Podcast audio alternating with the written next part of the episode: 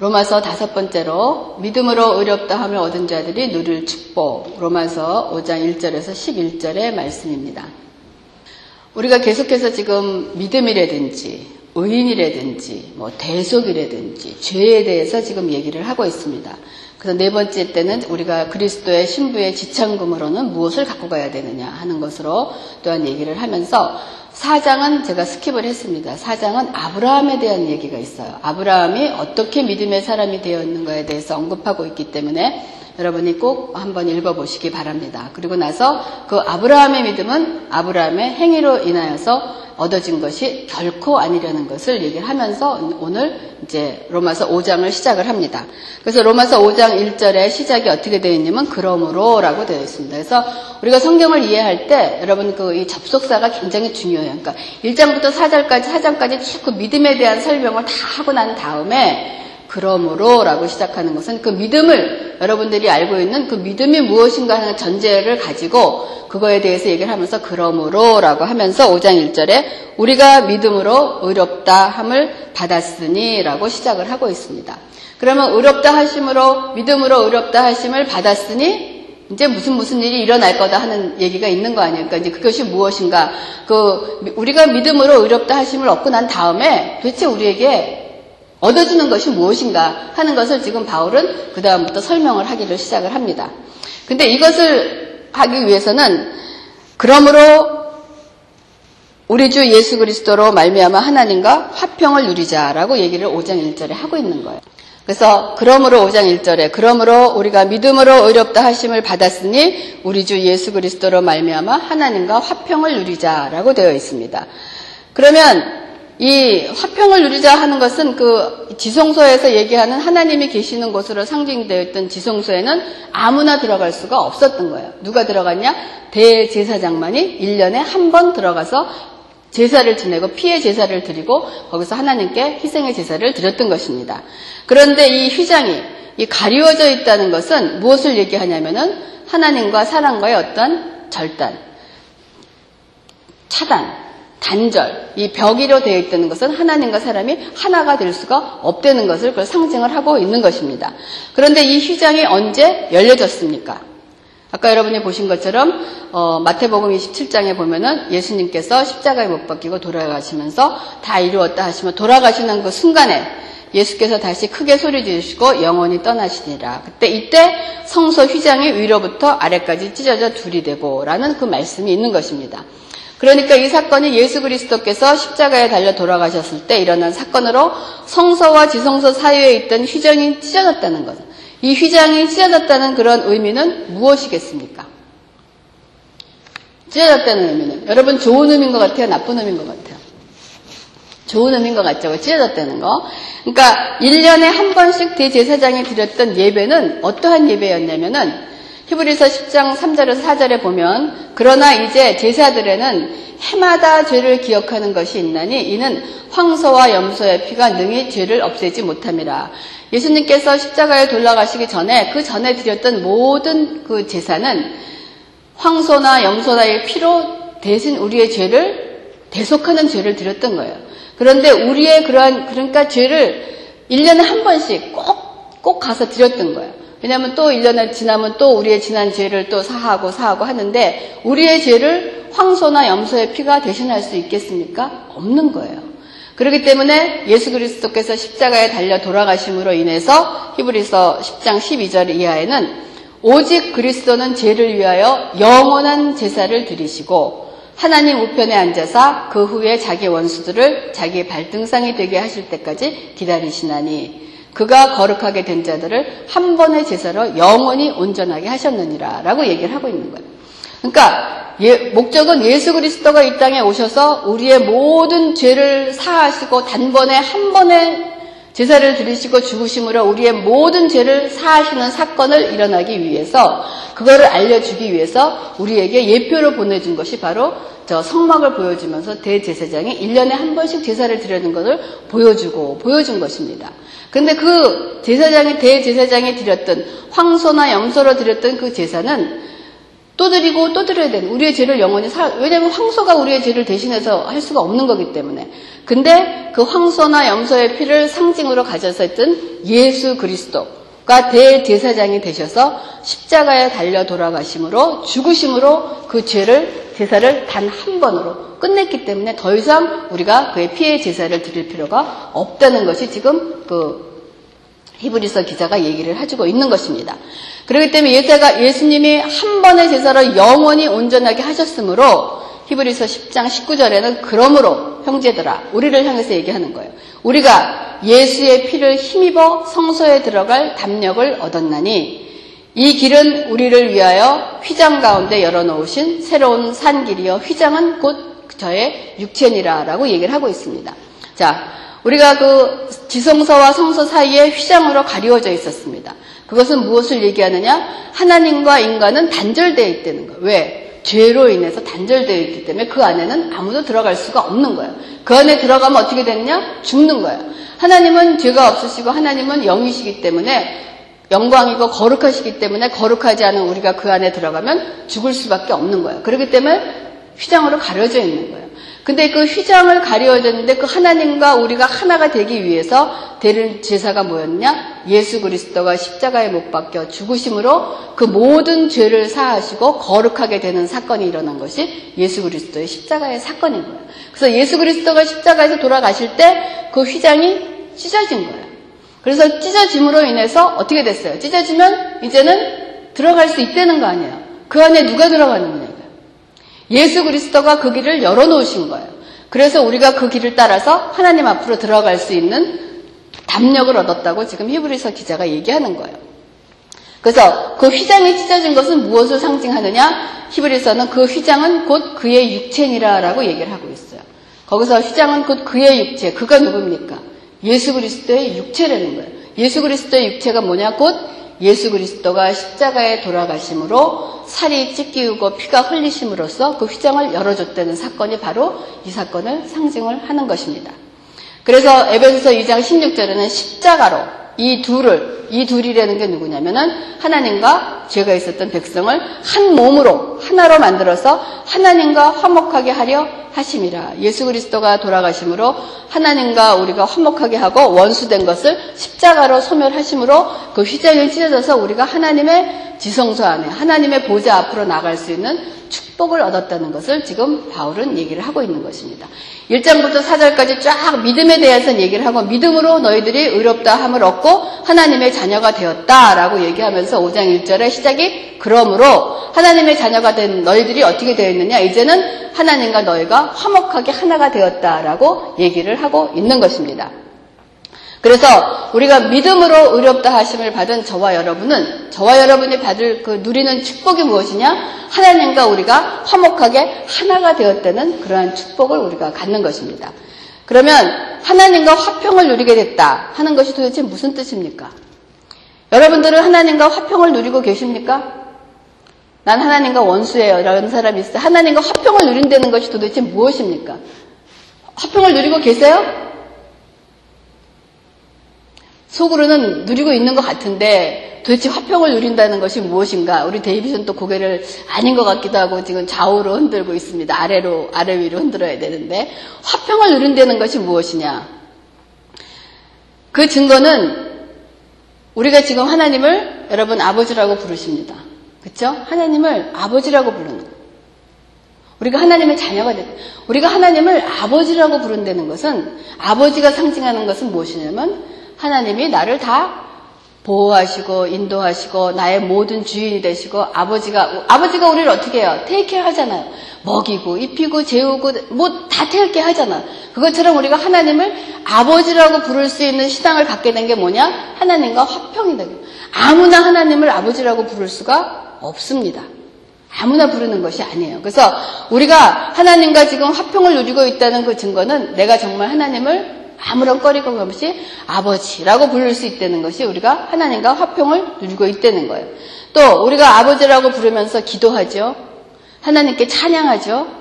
어떨 때는 억지를 부리기도 합니다. 하나님 이렇게 해도 되겠습니까? 정말 나 고통스럽고 희는 하고 고난, 그런 억지를 부를 때도 있고 어떨 땐 또 울부짖기도 하고 어떨 때는 우리가 잘못함으로 하나님 앞에 야단을 맞기도 하고 이러한 모든 것들이 지금 하나님과 교제를 나누고 있다는 것이 무엇이냐? 하나님과 우리가 화평을 누리고 있다는 그 증거가 바로 이것입니다. 그래서 우리가 믿음으로 말미암아 의롭다함을 얻은 우리가 누릴 가장 큰 축복 중에 하나가 뭐냐? 하나님과 화평을 누리게 돼서 하나님과 교제하게 할 수 있다는 것이 지금 우리가 누릴 첫 번째 그러한 그 복입니다. 그리고 두 번째로 우리가 믿음으로 의롭다함을 얻을 자가 누리는 축복은 5장 2절에 또한 그로 말미암아 우리가 믿음으로 서 있는 이 은혜에 들어감을 얻었으며라고 얘기를 하고 있습니다. 그러면 그로 말미암아 그가 누구입니까? 누구로 말미암아 우리가 그 은혜로 들어갈 수 있었습니까? 예수입니다. 예수 그리스도로 말미암아 우리가 그 자리에 들어갔습니다. 은혜 안에 들어갔다는 것은 뒤집어서 생각하면 은혜 안이 있다면 은혜 바깥에 있는 것도 있다는 거예요. 우리가 은혜 안에 들어가 있다 그러면 은혜 바깥에 있는 것도 우리가 있다는 것을 얘기하고 있는 것입니다. 은혜 바깥에 있는 삶은 예수 바깥에 있는 삶이요. 쫓겨난 삶이요. 추방된 삶이요. 하나님의 임재로부터 추방된 삶이요. 그러니까 이것은 죄로 인하여 우리가 에덴에서 쫓겨난 아담의 후손들은 모두 은혜 바깥에 있는 삶입니다. 그래서 우리가 저 성막을 이해하는 게 굉장히 중요한 것이 우리가 성막이 세 파트로 돼 있다 그러지 않습니까? 그 바깥에 있는 사람들은 성막 바깥에 있는 사람들은 여도 은혜 밖에 있는 사람이에요. 그 성막 안에 들어올 수 있는 사람은 아무나 들어올 수 있는 자가 없는 거예요. 은혜 안에 들어왔다는 것은 예수님 안에 하나님 안에 들어와 있다는 것입니다. 그래서 예수 그리스도로 말미암아 은혜의 보좌로 나아갈 수 있게 된 것입니다. 은혜의 보좌. 오늘 우리가 불렀던 복음 선거에서 주 은혜로 이곳에 서 있네. 주 임재에 엎드려 절하네. 이것이 지금 우리가 여기 모여서 주 은혜로 이곳에 서 있다는 것이 도대체 무엇인가라고 생각할 때 이곳에 지금 하나님이 계심을 주님이 계심을 여러분 믿으십니까? 그래서 여러분이 지금 여기 와서 하나님 앞에 예배하는 것이 하나님의 은혜의 보좌 앞에 나온 것입니다. 아무나 하나님을 예배할 수가 없습니다. 아무리 끌어다가 여기를 앉혀놔도 이 똑같은 자리인데 어떤 사람은 찬양을 하고 기도를 하고 말씀을 듣는 것이 정말 꿀성해 갖고 아 그래 맞아 좋아 이럴 수가 있는 깨달음이 있지만 여기에 끌어다 앉혀다 놔도 그것이 안 되는 사람은 막 괴롭고 막 속상하고 왜 이런 것이 있는 이 속에서 앉아 있을 수가 없습니다. 누가 뭐 밖에 나가라고 막 그러는 것도 아닌데도 여기 앉아 있을 수 있는 그 심령이 되지가 않는 거예요. 그거는 여기 앉아 있어서도 하나님의 은혜 바깥에 있는 거예요. 그러면 내가 하나님의 은혜 안에 있다는 것이 여러분이 예배를 드릴 때, 여러분이 찬양을 할 때, 기도를 할 때, 정말 하나님과 교통하면서 느끼면서 감사하는 마음, 회개하는 마음, 즐거운 마음이 있으면 그것이 바로 하나님의 은혜 안에 있는 것을 여러분이 알 수가 있는 것입니다. 그런데 우리가 이 사실을 잘 그렇게 생각보다 많이 감격으로 깨닫지 못하는 것 같아요. 우리가 이렇게 주일날 하나님 앞에 예배를 드린다는 것이 얼마나 크고 어마어마하고 큰 축복이고 큰 은혜라는 것을 정말 은혜를 우리가 잘 못 깨닫고 있는 것 같아요. 우리가 그때 그 어떤 얘기 했었나요? 그 이제 우리가 밥 먹으면서 그런 얘기 했었잖아요. 아, 교회에서 남자친구를 만나는 것이 참 좋다. 세상에 있는 것보다는 교회에 있는 남자친구가 만나는 게도 사람이 참 괜찮다, 좋다라고 얘기를 했지 않았습니까? 그러면 그때, 그때 뭐 세상에 있는 남자친구나 예수를 믿지 않는 사람이나 뭐 예수를 믿는 사람을 이렇게 봤을 때 별반 차이가 없어 보일 수도 있습니다. 하지만 예수를 믿는 자와 믿지 않는 자가 세상의 눈으로 봤을 때는 별반 차이가 없을 것 같기도 하고 어떨 때는 예수를 믿는 사람이 예수를 믿지 않는 사람보다 더 못나 보일 수도 있습니다. 하지만 지금의 이 순간은 그렇게 보일지 몰라도 시간이 가면서 영원히 얻는 그 결과에서는 그 끝이 엄청나게 비교할 수도 없을 만큼 다르다는 것을 우리가 알아야 거예요.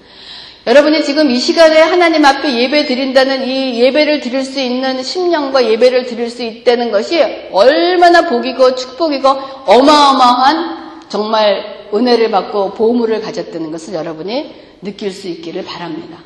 근데 우리가 그를 잘 잊어버리고 잘 감지를 못하는 것 같아요. 그래서 우리가 누릴 축복에 지금 두 번째 얘기하면서 세 번째는 어떠한 축복이 있냐? 세 번째를 누릴 복은 어떻게 되어 있냐면은 하나님의 영광을 바라고 즐거워하느니라라고 얘기를 하고 있습니다. 하나님의 영광을 바라고 즐거워한다라는 것이 하나님의 영광을 바라고 즐거워한다는 것이 무엇인가? 우리의 신앙생활은 하나님의 영광을 보는 것입니다. 근데 아담의 후예들은 모든 사람이 죄를 범하였으며 하나님의 영광에 이르지 못한다라고 로마서 3장 23절에 얘기를 하고 있습니다. 하나님의 영광을 바라고 즐거워한다는 것이 무엇이겠습니까? 성경은 rejoice in the hope of the glory of God이라고 얘기를 하고 있어요. 우리가 어떻게 하는 것이 하나님의 영광을 rejoice 하는 거냐? 우리가 어떻게 하는 것이 하나님의 영광을 즐거워하는 거냐 이거예요. 여러분, 하나님의 영광을 어떻게 하는 것이 즐거워하는 것이겠습니까? 사실 하나님의 영광이 뭔지도 모르겠고, 뭔지도 모르는데 그걸 리조이스 한다 그러니 참 어려운 그런 말일 수도 있습니다. 하나님의 영광을 리조이스하고 즐거워하고 기뻐한다는 것은 하나님의 임재를 우리가 경험하는 거예요. 하나님과 함께 있다는 것을 우리가 경험하는 것이 하나님의 영광을 즐거워하는 것입니다. 우리가 하나님의 임재 가운데 사는 것이 어떻게 그러면 우리가 하나님의 임재 가운데 사는 것이냐? 하나님의 임재 가운데 사는 것이냐? 사도행전 2장 25절에 다윗이 얘기를 합니다.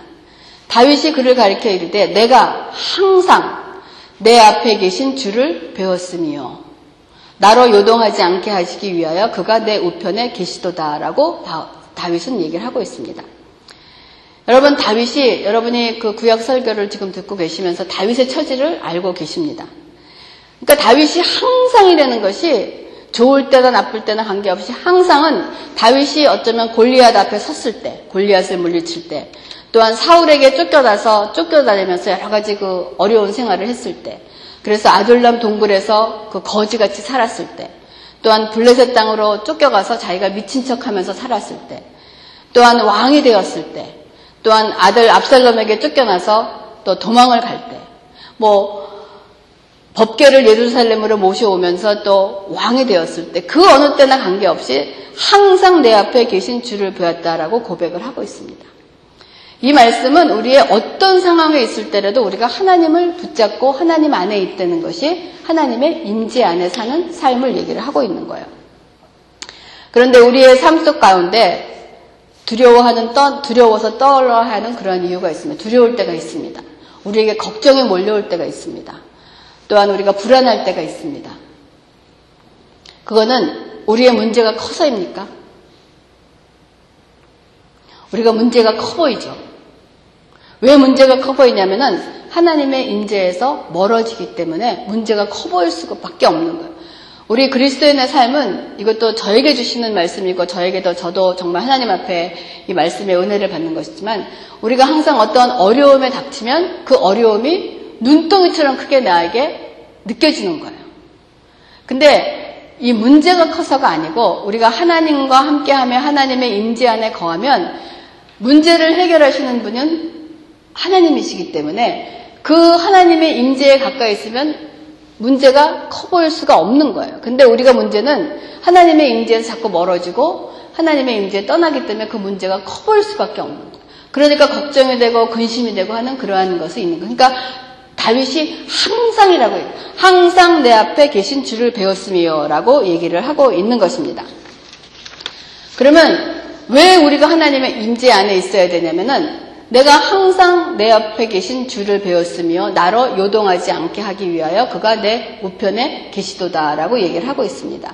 우리가 주의 임재 안에 있어야 되는 이유는 나를 요동하지 않게 붙잡아 주시기 위함입니다.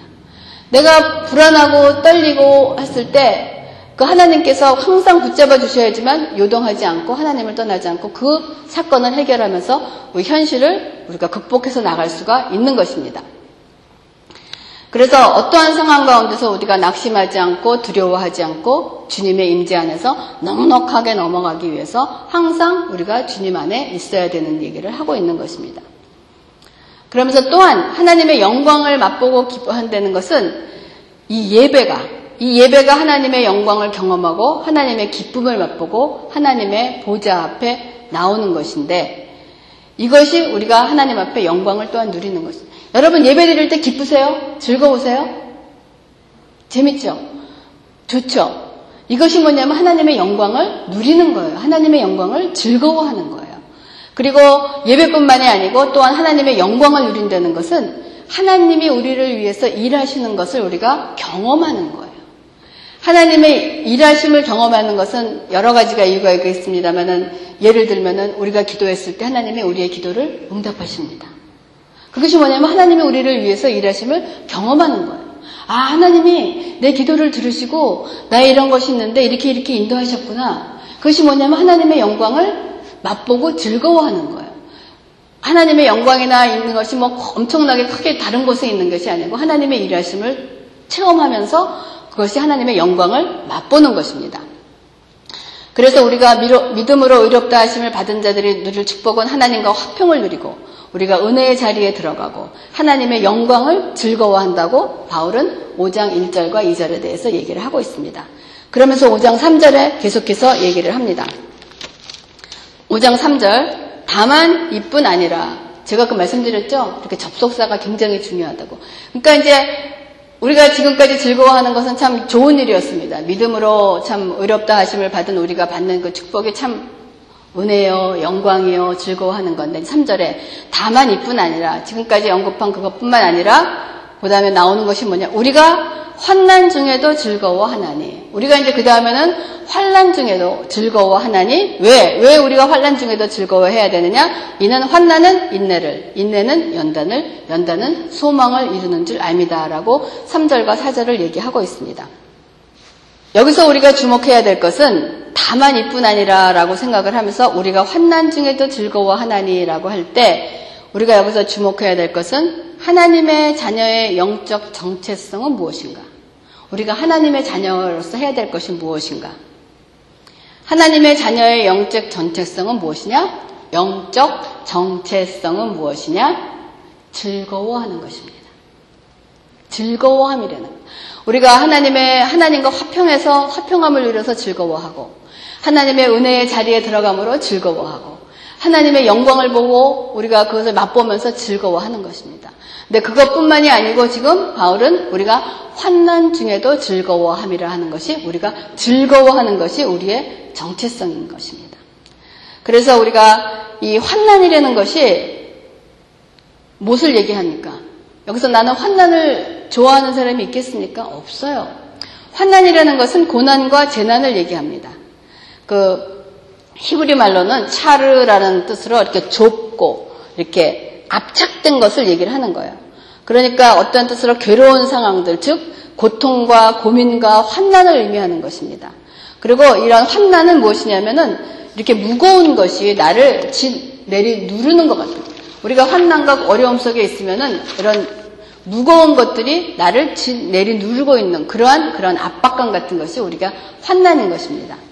그럼에도 불구하고 환난 중에도 즐거워라 한다는 것은 환난, 그 어려움 자체를 즐거워한다는 것이 아니에요. 그 어려움 자체를 즐거워하는 사람은 없어요. 그거는 정신병자 아니면 그 어려움과 환난을 즐기는 사람은 없습니다. 환난은 고통스럽습니다. 답답합니다. 없었으면 좋겠어요. 되도록이면 가능하면 없었으면 좋은 것이 환난인 것입니다. 그러니까 쉽게 예를 들면 여러분들 학생으로서 공부를 하면서 제일 싫은 게 무엇입니까? 공부하는 것보다도 싫은 건 뭐예요? 시험 보는 거잖아요. 근데 싫은 것이 시험 보는 것인 줄 알면서도 시험이 여러분들에게는 절대적으로 필요하다는 것은 인정하십니까? 시험을 안 보면 시험을 보는 이유가 뭐가 있어요? 우리에게 두려움을 주고 떨림을 주기 위해서입니까? 아니잖아요. 우리가 공부한 것을 다시 한번 정리를 해서 얼마만큼 내 것이 되고 더 단단한 어떤 기초를 세우기 위해서 시험을 주는 것입니다. 그거나 마찬가지인 거예요. 지금 환난을 우리에게 주시는 이유는 우리가 그 환난 자체를 시험 자체가 즐겁진 않지만 우리가 그 시험을 고대하고 좋아하는 것은 거기서 남는 결과 결과로 인해서 결국은 내 지식이 단단해지면서 좋은 것을 바라기 때문에 우리가 시험을 우리가 즐거워할 수는 없지만 우리가 필요성을 절대적으로 느끼는 것이 바로 거기에 있는 것입니다. 그렇지만 이런 것이 스트레스가 있고 중압감이 있고 어렵긴 하지만은 우리가 그래도 주님께서 지금 환난 자체가 즐거움이 아니면서도 그 환난 중에서도 즐거워할 수 있는 이유는 그것으로 인해서 우리가 얻는 유익이 있기 때문에 그 환난을 즐거워하라는 그러한 이유인 것입니다. 그러면 그 환난을 듣게 되면 그 유익이 도대체 무엇이길래 환난을 즐거워하라라고 얘기를 하고 있겠습니까?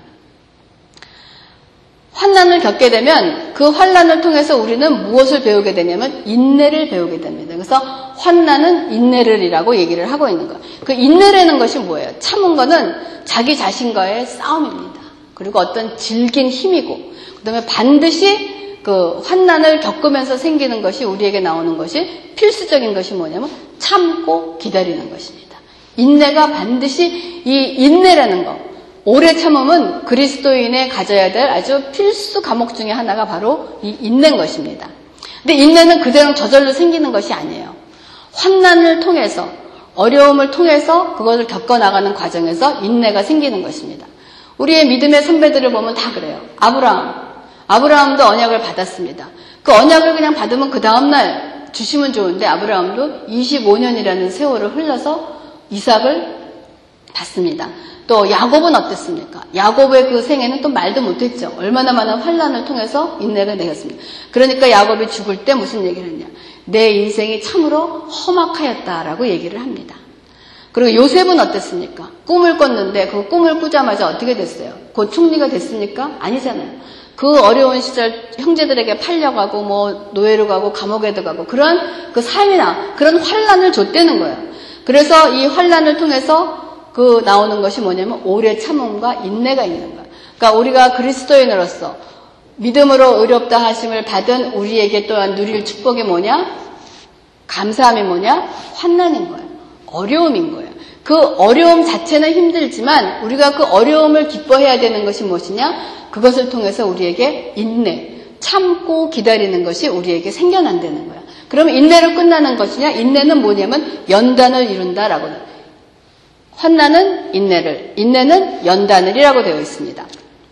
그러니까 인내의 과정을 통해서 무엇인가 이루어져 가고 있다는 거예요. 그래서 믿음 안에서 인내의 과정을 겪으면서 내 안에 있는 무엇이든 불순물이 나쁜 것이 자꾸 빠져나가는 것이에요. 그러면 불순물이 무엇입니까? 갈라디아서 5장 24절에 보면 그리스도 예수의 사람은 육체와 함께 그 정욕과 탐심을 십자가에 못 박았다라고 얘기를 하고 있습니다. 그리고 바울은 고린도 교인들에게 자랑합니다. 내가 너희에 대한 나의 자랑을 두고 단언하니 나는 날마다 날마다 죽는다. I die every day. 나는 날마다 죽는다라고 얘기를 하고 있습니다. 그 죽는다라는 것이 무엇이겠습니까? 나의 생각을 사로잡아 그리스도께 복종하는 거예요. 죽는다는 것은 내 생각을, 내 뜻을 버리고 하나님의 생각과 하나님의 뜻을 따라가는 것이 그리스도인의 죽는 삶이요, 십자가를 지고 가는 그러한 삶인 것입니다.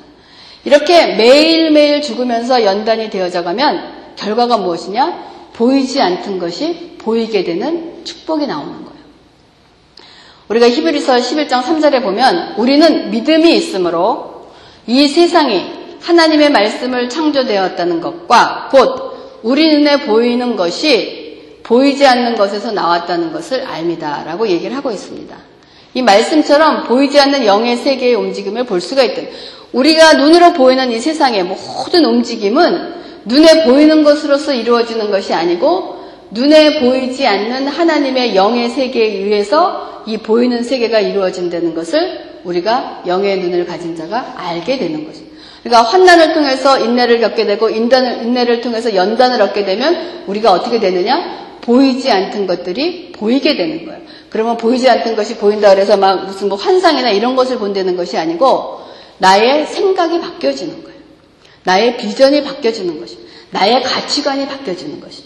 옛날에 보지 못했던 그것이 더 중요한, 내가 세상에서 살았을 때 중요하다고 생각했던 것이 중요한 것이 아니고 그보다 더 중요한 어떤 가치를 찾아가고 어떤 밸류를 찾아가고 어떠한 그 인생의 그러한 그 가치관이 변화되는 것이 뭐냐? 보이지 않는 세계를 보게 되는 것입니다. 그래서 환난은 인내를, 인내는 연단을, 연단은 소망을 이루는 줄 압니다라고 하면서 하나님의 사람에게 있어서 환난이 그냥 환난으로 끝나면 얼마나 슬프겠습니까? 그렇지만 환난이 환난으로 끝나는 것이 아니고 환난은 반드시 소망을 이루어낸다고 바울은 얘기를 하고 있습니다. 그러면 소망이 무엇이냐 이거예요. 소망이 무엇이냐. 소망은 우리가 5절에 보면은 5장 5절에 소망이 우리를 부끄럽게 하지 아니함은 우리에게 주신 성령으로 말미암아 하나님의 사랑이 우리의 마음에 부은 바 됨이니 5장 8절에 우리가 아직 죄인 되었을 때 그리스도께서 우리를 위하여 죽으심으로 하나님께서 우리에게 대한 자기의 사랑을 확증하셨느니라라고 얘기를 하고 있습니다. 그러면서 우리가 10편 43장 5절에 보면 내 영혼아 내가 어찌하여 낙심하며 어찌하여 내 속에서 불안해하는가 너는 하나님께 소망을 두라 그가 나타나 도우심으로 말미암아 내 하나님을 여전히 찬송하리라라고 얘기를 하고 있습니다. 믿음으로 의롭다 하심을 받은 자들이 누릴 복은 하나님과 화평을 누리고 은혜와 영광을 누리고 이뿐 아니라 환난 중에서도 즐거워하는 것입니다. 왜냐하면 환난은 환난으로 끝나는 것이 아니라 영원하신 하나님의 소망으로 인도되기 때문입니다. 우리가 환난과 어려운 가운데서 그 과정을 겪어가면서 그 과정 안에서 우리가 자꾸 느끼는 것이 뭐냐? 하나님이 나와 함께 하시고 하나님이 어떠한 일을 이루시고 하나님에 대한 우리의 소망과 하나님에 대한 지식과 하나님에 대한 믿음이 점점 점점 커가기 때문에 어떠한 그 환난의 결과가 있을 때 그 문제가 해결이 됐든 해결이 되지 않았든 그것이 내가 바라는 대로 됐든 바라는 대로 되지 않았든 그 상관없이 그 안에서 우리가 하나님을 경험하게 되고 아 하나님이 나의 구원자 되시고 하나님이 내 아버지 되시고 하나님이 나와 함께 하시고 난 정말 하나님의 자녀인 것이 이렇게 복되고 하는 그러한 그 깨달음을 되는 것이 하나님께 소망을 갖게 되고 하나님을 알게 되는 것이 결국은 소망인 거예요. 어떤 환난은 환난으로 끝나지 않냐고 어떻게 되나 하나님에 대한 소망으로 우리를 연결하기 때문에 반드시 이 환난이 우리에게 필요하다고 바울은 얘기를 하고 있는 것입니다. 그러므로 우리 그리스도인들은 즐거워하는 것입니다. 여러분 좋은 일이 있으십니까? 즐거워하세요. 오늘 아침에 우리가 잠깐 얘기를 나눴지만은 좋은 일이 생기면 즐거워해야 되는데 어떤 생각이 금방 들어오면 이거 없어지면 어떡하나? 또 내가 이렇게 즐거운 거를 이렇게 행복하걸 누려도 되는 사람인가 하면서 그 즐거움이 오면은 즐거움을 잊어버리고 그 뒤에 오는 어떠한 불안과 걱정과 이거 없어지면 어떡하 나 는 그런 것이 우리를 잡아먹습니다. 아닌 거예요. 여러분 하나님이 여러분의 복을 주셨으면 그것으로 인해서 즐거워하시기 바랍니다. 그리고 기뻐하시고 감사하시고 그러나 항상 그렇게 좋은 일만 있는 게 아니에요. 어떨 때는 어려운 일도 있습니다. 또 시험에 실패할 때도 있습니다. 몸이 아플 때도 있습니다. 사업이 안 될 때도 있습니다. 계속 실패를 거듭할 때도 있습니다. 그럴 때는 어떻게 하느냐? 그럴 때도 즐거워하라는 거예요. 왜? 그 참 어렵지만은 즐거워해야 되는 이유가 그 일을 통해서 하나님이 내가 어렵지만은 사실 고통을 받는 것은 사실 불편합니다. 그렇죠? 우리의 삶에 그것은 하나님에 대한 어떠한 저주가 아니고 우리가 겪는 그 환난과 고통은 우리가 불편한 거예요. 우리가 불편하지만은 그 불편을 통해서 하나님이 함께 하심을 결국은 알게 되기 때문에 그 불편함을 우리가 즐거워하라고 지금 바울은 얘기를 하고 있는 것입니다. 그래서 많은 것을 여러분들이 지금 들었을 다 잊어버려도 괜찮아요. 믿음으로 어렵다 하심을 얻은 우리가 해야 될 것이 무엇이냐? 항상 즐거워한다는 것입니다. 즐거워함으로써 하나님께서 주신 그 복을 누리는 저와 여러분이 되기를 주님의 이름으로 축원합니다.